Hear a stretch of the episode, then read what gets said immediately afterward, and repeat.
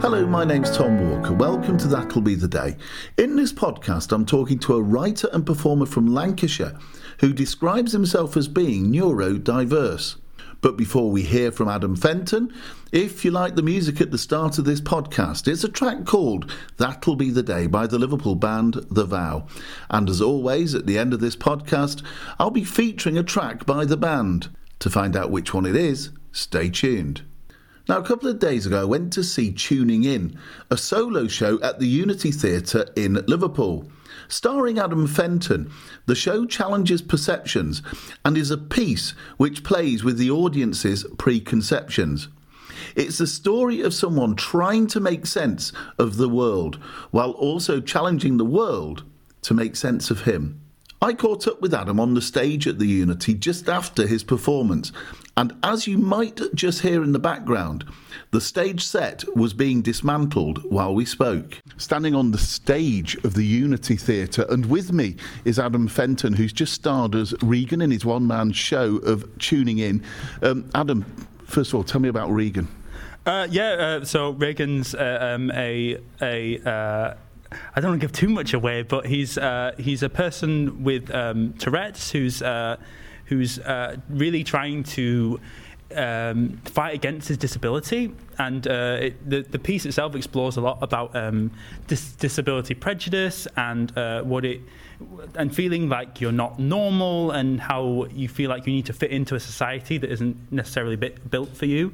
Um, so yeah, but Regan's like a he's a bit of an awkward guy, you know. He's a bit shy and retiring, and he's been through some stuff, so it, it makes him hold on to things and his emotions. So so the piece really explores like him him having that inner voice and us experiencing that and what he really thinks and what a neurodiverse mind is like. I suppose.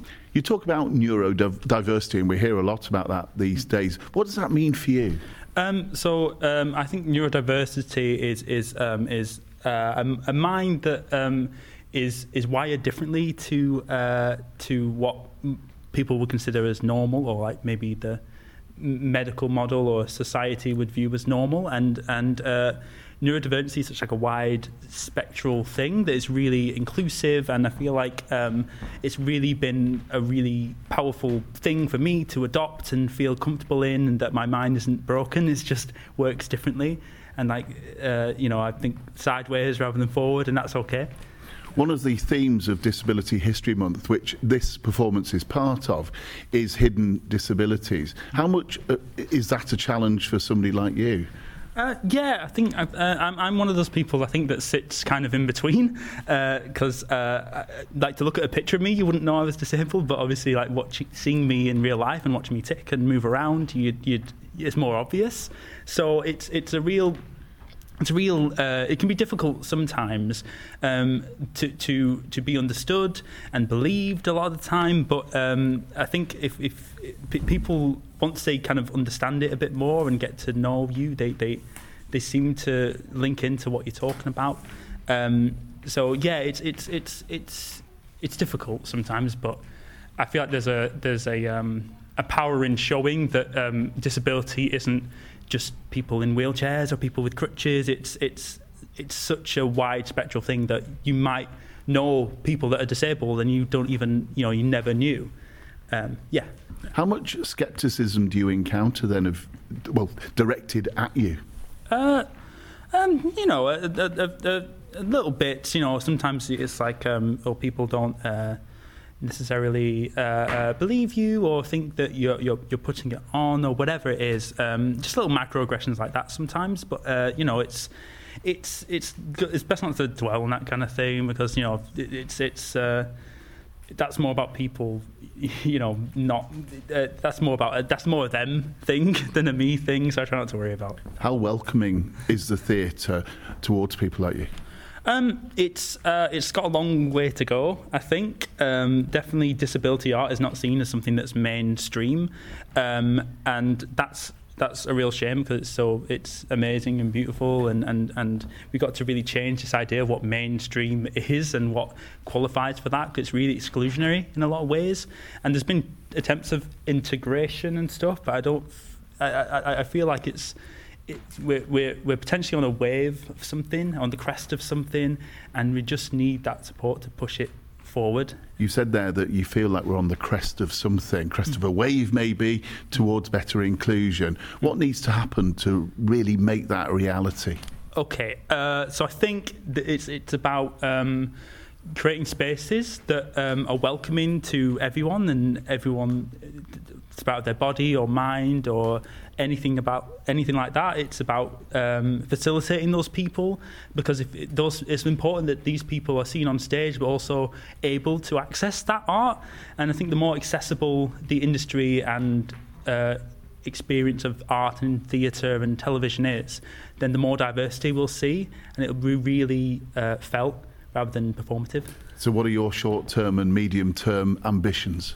Um, oh, wow. Uh, well, I think uh, carrying on uh, working on on tuning in. I'm really glad it's um, it's got a scratch performance, uh, but there's still loads of things that we want to do with it and move it in all different directions. And uh, yeah, I mean, long we were looking at we wanted to tour eventually, which would be really good and exciting. And uh, yeah, then world domination, I suppose. world domination. Um, in the meantime, what themes, what messages would you like your audience to take away from uh, tuning in?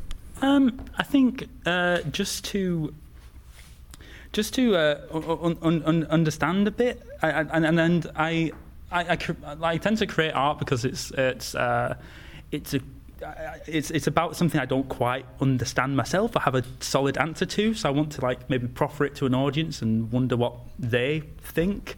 And I think um, this is a really important piece for me in exploring my disability and um, and my my relationship to it and how it manifests for me. So it's really grown with me. So I think I just like people to just absorb it and take in and and um, really and, and, and enjoy and to see that disability art is something that's that's really fun, and exciting, and it's not about pit, it's not a pity party or you know it's not um, it, it, it's it's something that's really great and yeah uh, well not saying my show's great it's all right but uh, yeah yeah you described tonight's performance as a scratch performance so obviously you're going to develop it further any immediate thoughts after tonight's show um, well, I'll have to talk to my director, um, and we'll kind of uh, um, work out uh, what's the next place to go. But I'd love to, you know, increase the scale and you know do some exciting things with lighting and sound and technical stuff. And yeah, I, I think, and I'd be, I'm really keen to listen to people's feedback. Well, it seemed to go well tonight, and the audience were certainly appreciative.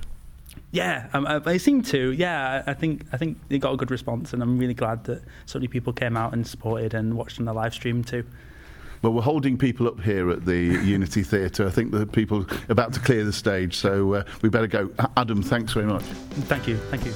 Okay, this is the part of the podcast you've all been waiting for. I know it. Which vow track have I chosen? Well, it's one called You Think, So You Are. Enjoy it.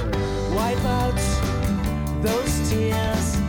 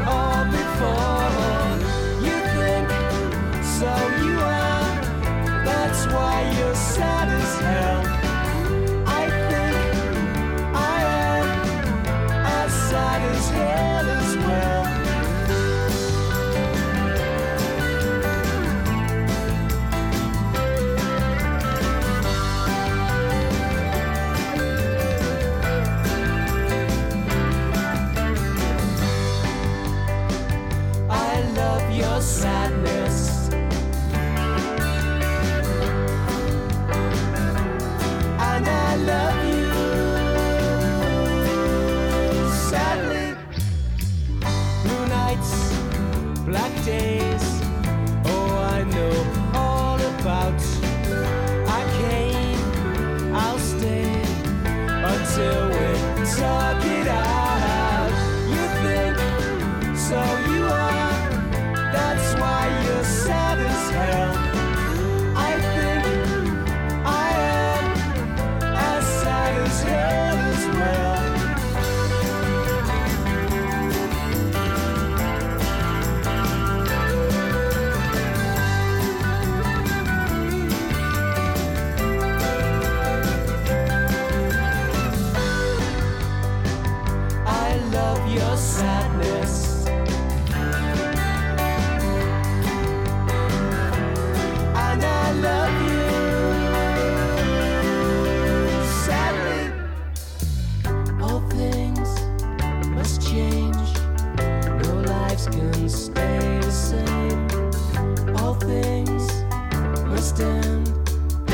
they come to life again. You think, so you are.